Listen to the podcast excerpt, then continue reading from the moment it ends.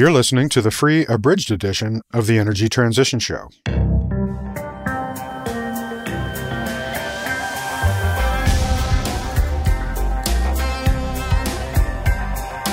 Oil, coal, hydro, nuclear energy, natural gas, energy infrastructure, solar power, wind turbines.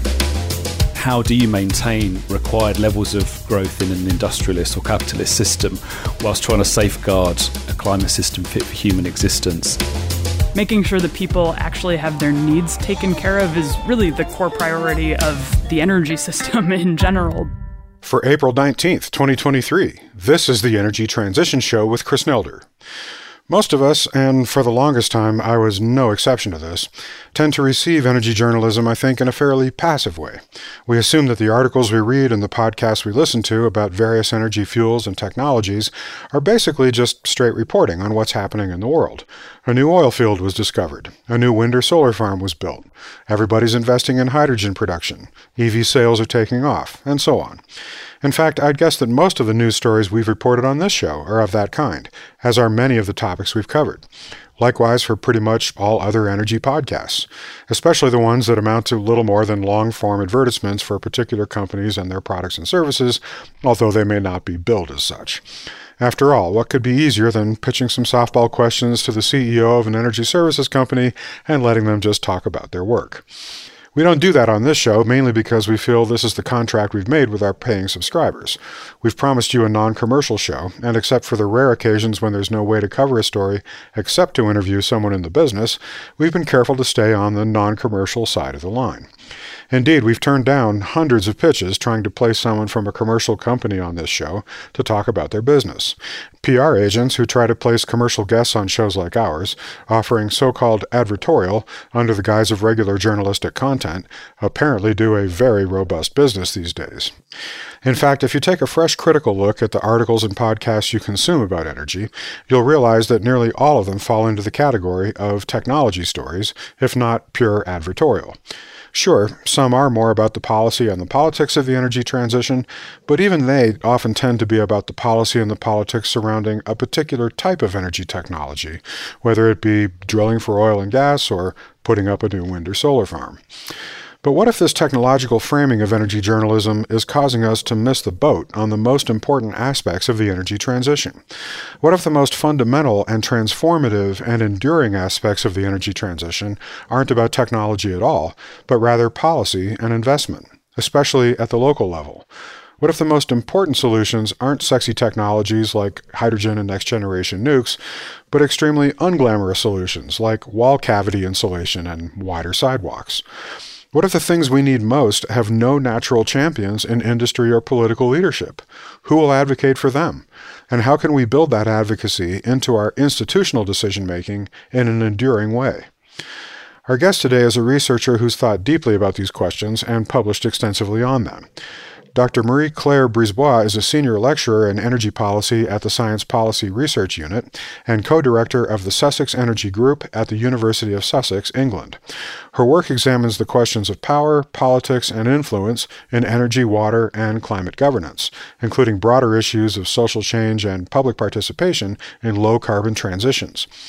The peer-reviewed research she has co-authored, which you can find linked into the show notes, is really interesting, and I think it suggests important changes that we need to make to our institutions of governance, as well as our investment strategies for the energy transition. It gave me a lot to think about, and I know today's conversation will give you much to think about as well. Then in the news segment, we'll talk about a bunch of technologies, of course. After all, that's what nearly all news coverage of the energy transition consists of, and what can I do but cover it for what it is? We'll see how the EU's ban on internal combustion engines is coming along. We'll note another European effort to ban oil and gas-based heating systems. We'll ask whether China's building spree of coal-fired power plants is really what it seems. We'll have a little follow-up to episode 194 on the material requirements of the energy transition. And we'll check out a new application of a very old energy technology. But before we go to the interview, we want to remind our annual listeners that there are two ways you can share the Energy Transition Show with a friend or colleague. First, every annual subscriber has 3 share links per year that they can give to someone else. Each share link will give the recipient 1 free month of access to the show, which will let them listen to the 2 most recent full episodes. And second, there's a simple form on our website that you can use to give a year's subscription to a friend. To access both of these new features, just log into our website, click on your name in the upper right-hand corner, and go to the Manage Subscription page, where you'll find the Gift Accounts button. And if you're an annual subscriber, don't forget to post any open jobs you're trying to fill or look at the current openings on our exclusive members-only job board. As I record this, there are openings for energy data researchers, project managers, graduate assistants, executive roles, and more. And now, our conversation with Marie-Claire Brisbois, recorded March 6, 2023. So let's bring her into the conversation now. Welcome, Marie-Claire, to the Energy Transition Show. Hello. Thank you for having me on. All right. Well, you've studied the intersection of power, politics, and environmental decision-making for more than a decade, and you published a viewpoint article in Nature last year, which had me nodding vigorously in agreement on a number of points, not least being your core argument that we should be deploying solutions that are known to be cost-effective today with all due haste, and not putting our hopes in new technologies that are not yet commercial, like hydrogen, CCS, and next-generation nuclear. And as our longtime listeners know, I've been hammering away at that point since we launched this show more than 7 years ago, which is not to say that we shouldn't be investing in nascent technologies or anything of that sort, just that we shouldn't waste a minute waiting for them while there are other solutions that work that we can invest in today. But there was another somewhat adjacent point that you made in that piece that really got my attention. You asked why governments neglect proven practices, which you call unglamorous solutions, and instead bet big on technological fixes that are unlikely to arrive in time. You mentioned a couple of examples, like doing energy efficiency retrofits for homes and mode shifting in transportation, for example, to get people out of cars and onto their bikes and feet. So how would you define these unglamorous solutions in general? Basically, they're things that we can do to reduce energy demand or address unsustainable systems and behaviors that use well-established technologies that we already have, that people are usually quite familiar with, and that we know already that they work. We know that they reduce carbon. We know often that they have popular support because people recognize that they save money or improve our health, but we still don't seem to be able to get our act together to roll them out at scale. Okay. So in your article, you said that unglamorous solutions have few politically powerful advocates. Why do you think that is? Well, it's sort of at the core of a lot of what we're facing, and it's basically a question of money. So these sorts of solutions, they don't make anybody a lot of money. They don't make concentrated profits. And the benefits are often quite diffuse. So if you put in bike lanes, you increase public transportation, the benefits go to everybody, and they're not necessarily going directly to increase profits to shareholders in the same way something like rolling out EVs or rolling out hydrogen might. They're also often solutions that have benefits across different policy domains. And so it can be hard for someone making decision-making on, for example, energy to justify solutions that would have a lot of benefits, but those benefits would fall in an area like health in terms of reduced costs because people have better mental and physical health. But the other thing is that if we actually ended up implementing these unglamorous solutions, it would really shake up a lot of very comfortable and profitable businesses and markets. So something like insulating homes means that we'll be buying less energy for heat, and that is not something that's temporary. That lasts for as long as the home lasts. And so that's a decrease in the amount of energy sold for quite a long time. In the same way, building a network of bike lanes or good walkable infrastructure, public transportation, that would mean that we provide an alternative to a massive car industry and all the bits and pieces that go along with it, such as repairs and fueling. Repairing electronics is another example.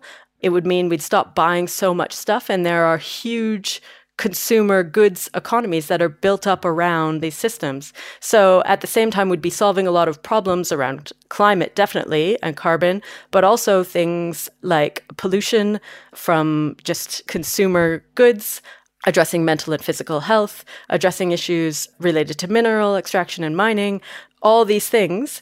we'd also be reshaping the economy as we know it. And there are a lot of rich and powerful people and systems that are built up around rich and powerful people who would end up being not quite so rich and powerful. So it really is a case where a lot of people stand to lose in a quite defined way from making a transition.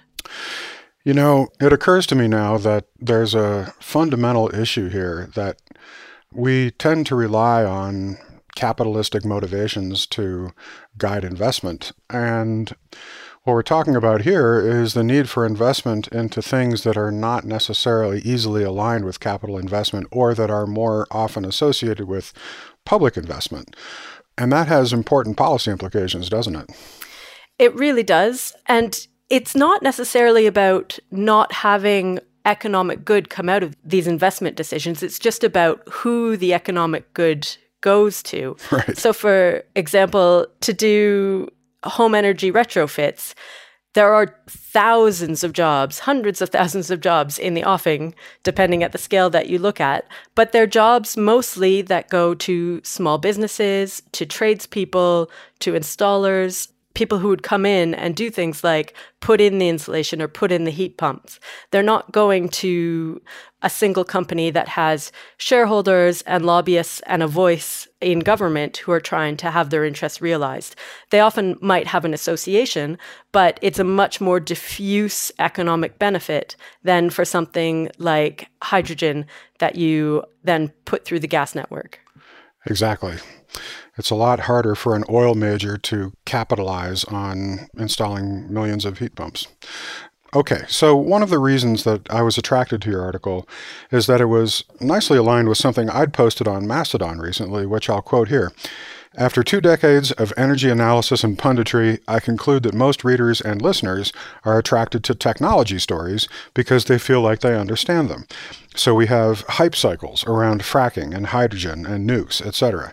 But the things that actually matter, where the real energy transition happens, are not technology stories at all.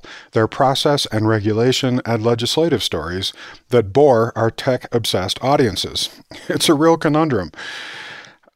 This is something I've been thinking about a lot, actually, especially with the way that people really seem to want a tidy, glamorous story about a technology, preferably a magical silver bullet technology that eliminates carbon emissions and meets all our energy needs in one fell swoop forever. Whereas what really makes the difference in the final analysis is the unglamorous dirty work of fighting for policies through, for example, a local utility commission, or electing and persuading legislators to stand for climate policies, or for that matter, championing the most boring of all policy, tax policy. But that's what really makes the difference. That's what causes the money to flow. So I guess what I would add to your list of unglamorous solutions is the actual sausage making of policy, especially local policy. And I wonder if there's anything that can be done about this. I mean, aren't people always going to be attracted to sexy technology stories and bored by the process and policy issues that really matter? Yeah. Well, I mean, I'm not sure that local policy and process issues are always boring, or at least if you go to sort of a local council meeting, there's a lot more yelling there than there tends to be in well, this is true. Parliament. Yeah. But on the point that people are more attracted to sexy technology stories, I think that's true, but I think it's a question of a couple different things. And one of them is that even though we hate change, we're also desperate for change. But when it comes to thinking about making substantial behavior changes, it can be really difficult to think about what life could look like or would look like in a carbon-constrained world. So it's very attractive to think about having a magic bullet that is different forms of nuclear or hydrogen or something where we'll still be able to drive, we'll still be able to fly around the world, we can still have access to produce that is not in season, but at all times of year because it gets transported around the globe. And it's because it looks like life now. And so these easy technological fixes are things that happen upstream. They happen before we need to think about turning the lights on and off. And all the ideas we have of what things like more local supply chains or using less carbon in our lives come from like a couple centuries ago when we were living very, very local lives. and often pastoral, but not the lives that we're used to now.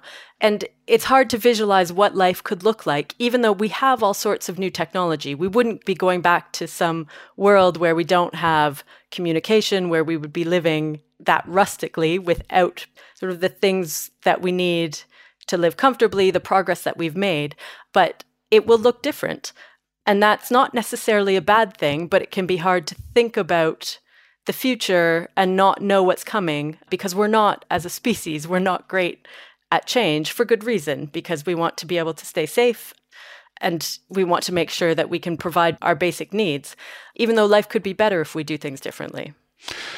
So there's an interesting idea that comes out of what you just said to me, which is that there's sort of a failure of imagination here, or maybe put a more positive spin, there's a need for imaginative work in terms of how we perceive our society and our role in the world. And maybe even that's a task for not just social scientists of various kinds and journalists and so on, but also of artists who help us to understand our place in the world and the way that our societies should function.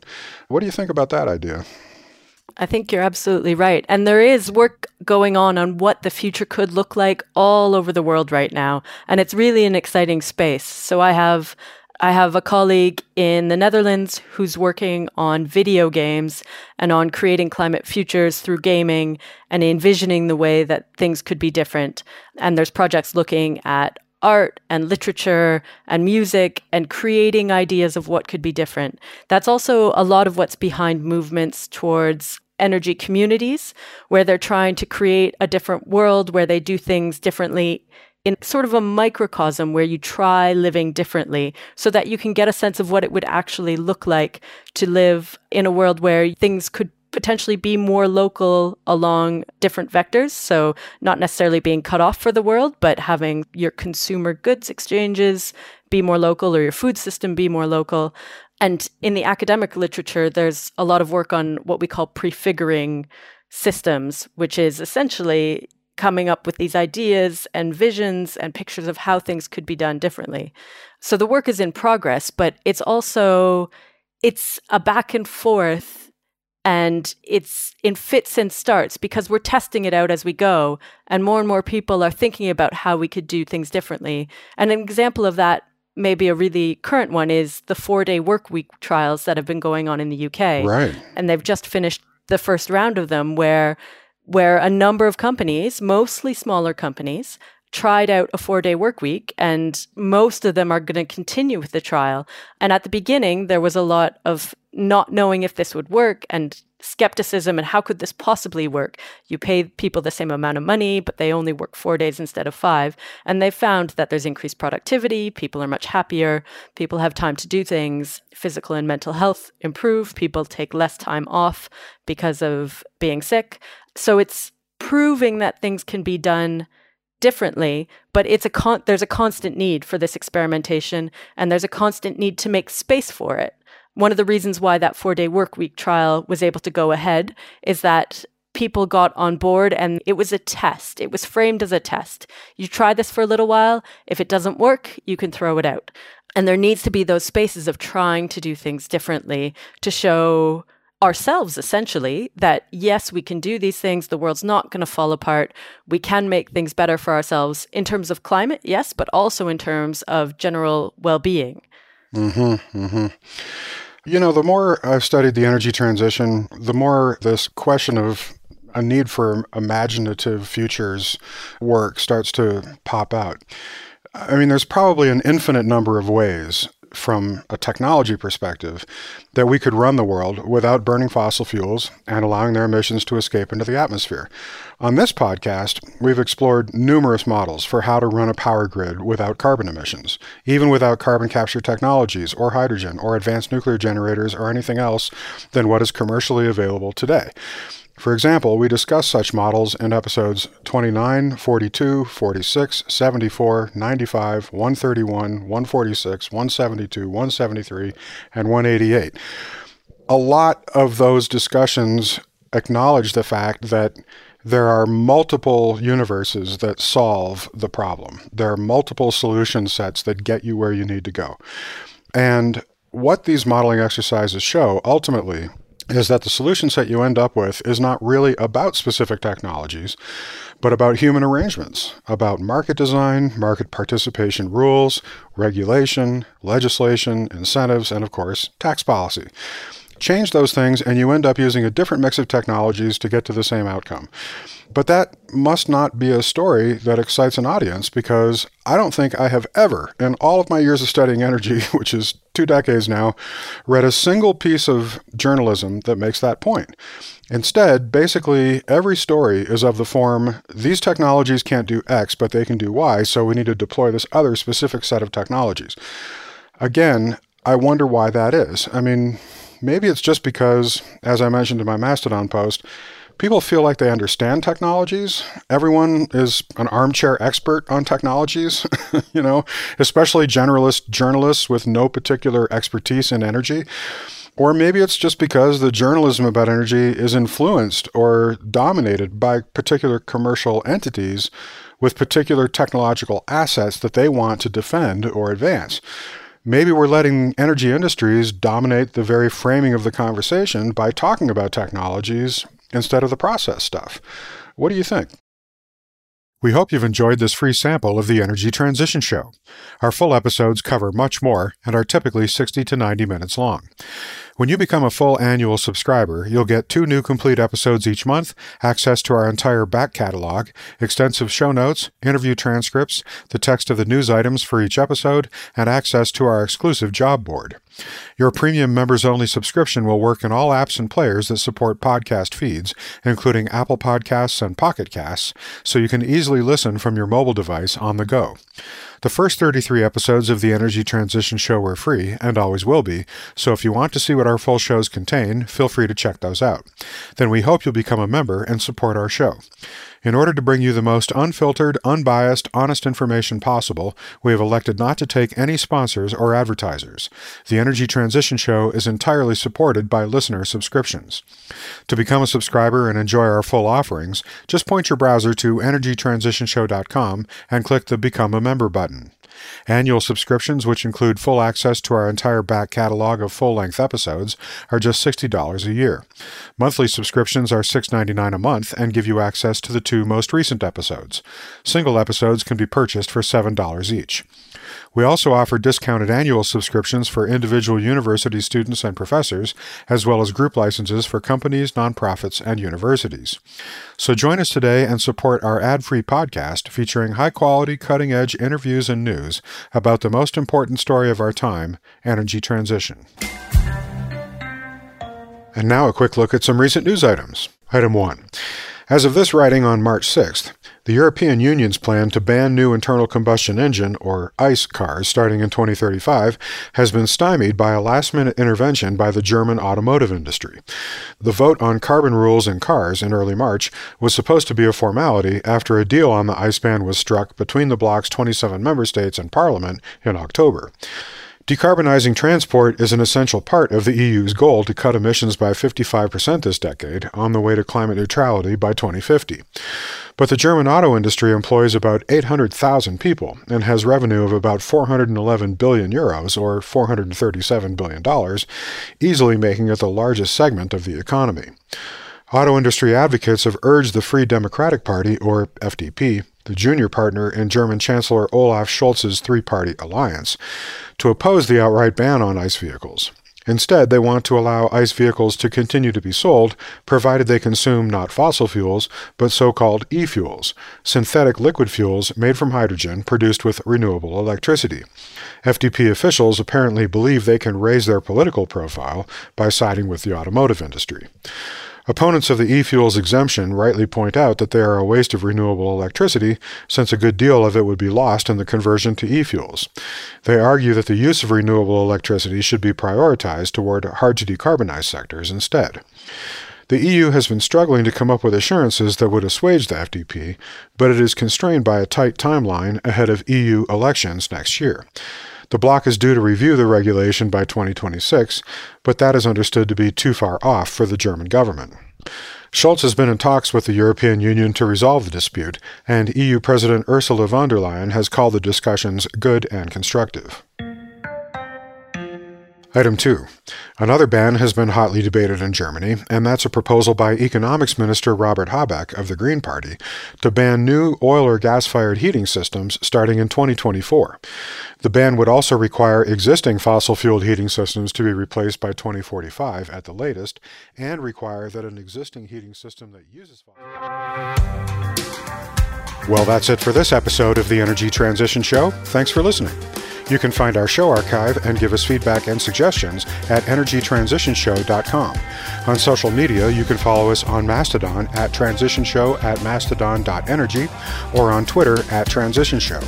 Chris Nelder creates the show, Kevin Melsheimer edits it and makes us all sound brilliant, and Justin Ritchie produces our listener experience. Mike Sugar composed and produced our theme music, and you can find him at MikeSugarMusic.com. The Energy Transition Show is a production of the XE Network.